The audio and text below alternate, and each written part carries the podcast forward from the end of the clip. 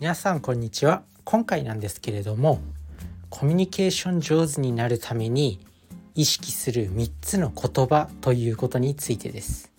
コミュニケーション上手に誰もがなりたいと思います。やっぱり仕事する上でコミュニケーション大事だし、恋愛においてもコミュニケーションは大事だしっていう感じで、あとはコミュニケーション力不足に悩んでる人もいると思うんですよね。僕はコミュ障なんで、私コミュ障なんでみたいな感じで悩んでる人も多いと思います。そんな中で今日ね、自分自身がボイシーっていうアプリで、いろんな方の放送を聞いてるんですけど、その中でね、ボイシーパーソナリティのマグさんっていう方、 1% 読書術っていう本を出版されてる方で、その方の放送があって、それを聞いて、これとっても分かりやすいな、とっても実践しやすいなっていう方法があったんで、それを紹介したいと思います。で、結論言ってしまうと、相手からの質問とか相手からの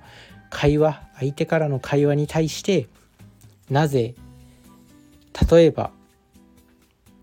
ということはっていう3つを、この3つの言葉を使う。なぜ、例えば、ということはっていう3つで返すっていうのが重要になってくるよっていう。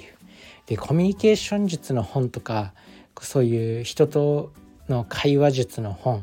でたくさんあって、しかもテクニックもいっぱいあって、どれ使っていいか分かんなくなりますよね。で、どれ使っていいか分かんないと、人間って選択肢がたくさんあると、結局どれも中途半端になっちゃって選べないみたいな、ジャムの理論って結構有名な理論があるんですけど、6種類のジャムを提示してたグループと、あとは36種類のジャムを提示してたそのグループ分けて、どのジャムを選んだかっていうので、36種類の方を提示された方がいろいろ選ぶんじゃないかなと思ったんですけど、逆に選択肢が多すぎて何も選ばなかったっていう人がいたっていうのが、このジャムの理論の実験なんですけど、それと一緒で、コミュニケーション術とかコミュニケーション力の本もたくさんありすぎて、どんなテクニックを使えばいいかとか、どんな方法を使えばいいかっていうのがもうありすぎるんですよね。なので、そんな中でこのボイシーパーソナリティのマグさんっていう方は、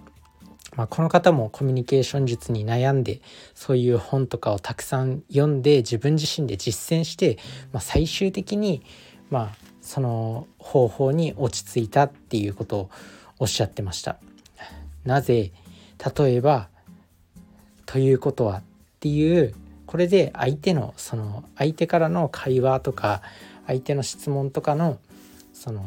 深めるって言ってましたね。例えば会話において、今日は天気がいいですねとかってあったら、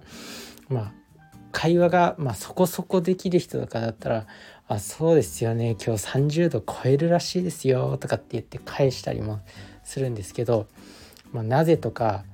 例えばとかということはっていうふうに考える人は、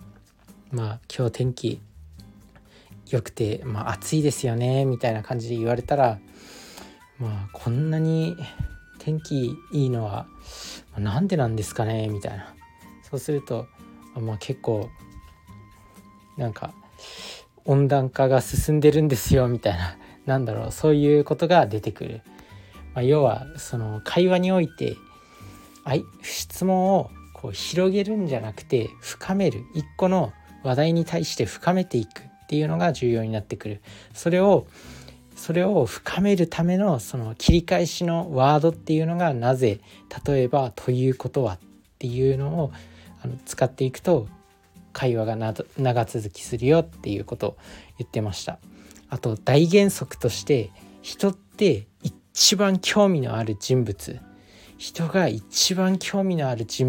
自分なんですよ。なので、自分のことについて話す時っていうのを一番語るんですよね。例えばだから相手と会話する上でも、やっぱ相手自身のことに対する質問、仕事何やってるんですかとか、その仕事で、職場どんな感じなんですかとか、仕事で誰々さん意識してることって何ですかみたいな、そうすると相手が自分のことに関する話題なんで、仕事で意識してるのは連絡を早く返すとか、ほうれん草をしっかりするとか、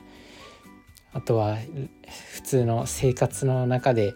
努力してることってありますとかって聞けば、今英語勉強してるんですよとかって言って、英語の勉強ってめちゃくちゃ大変でとかって相手が語り始めるんですよね。だから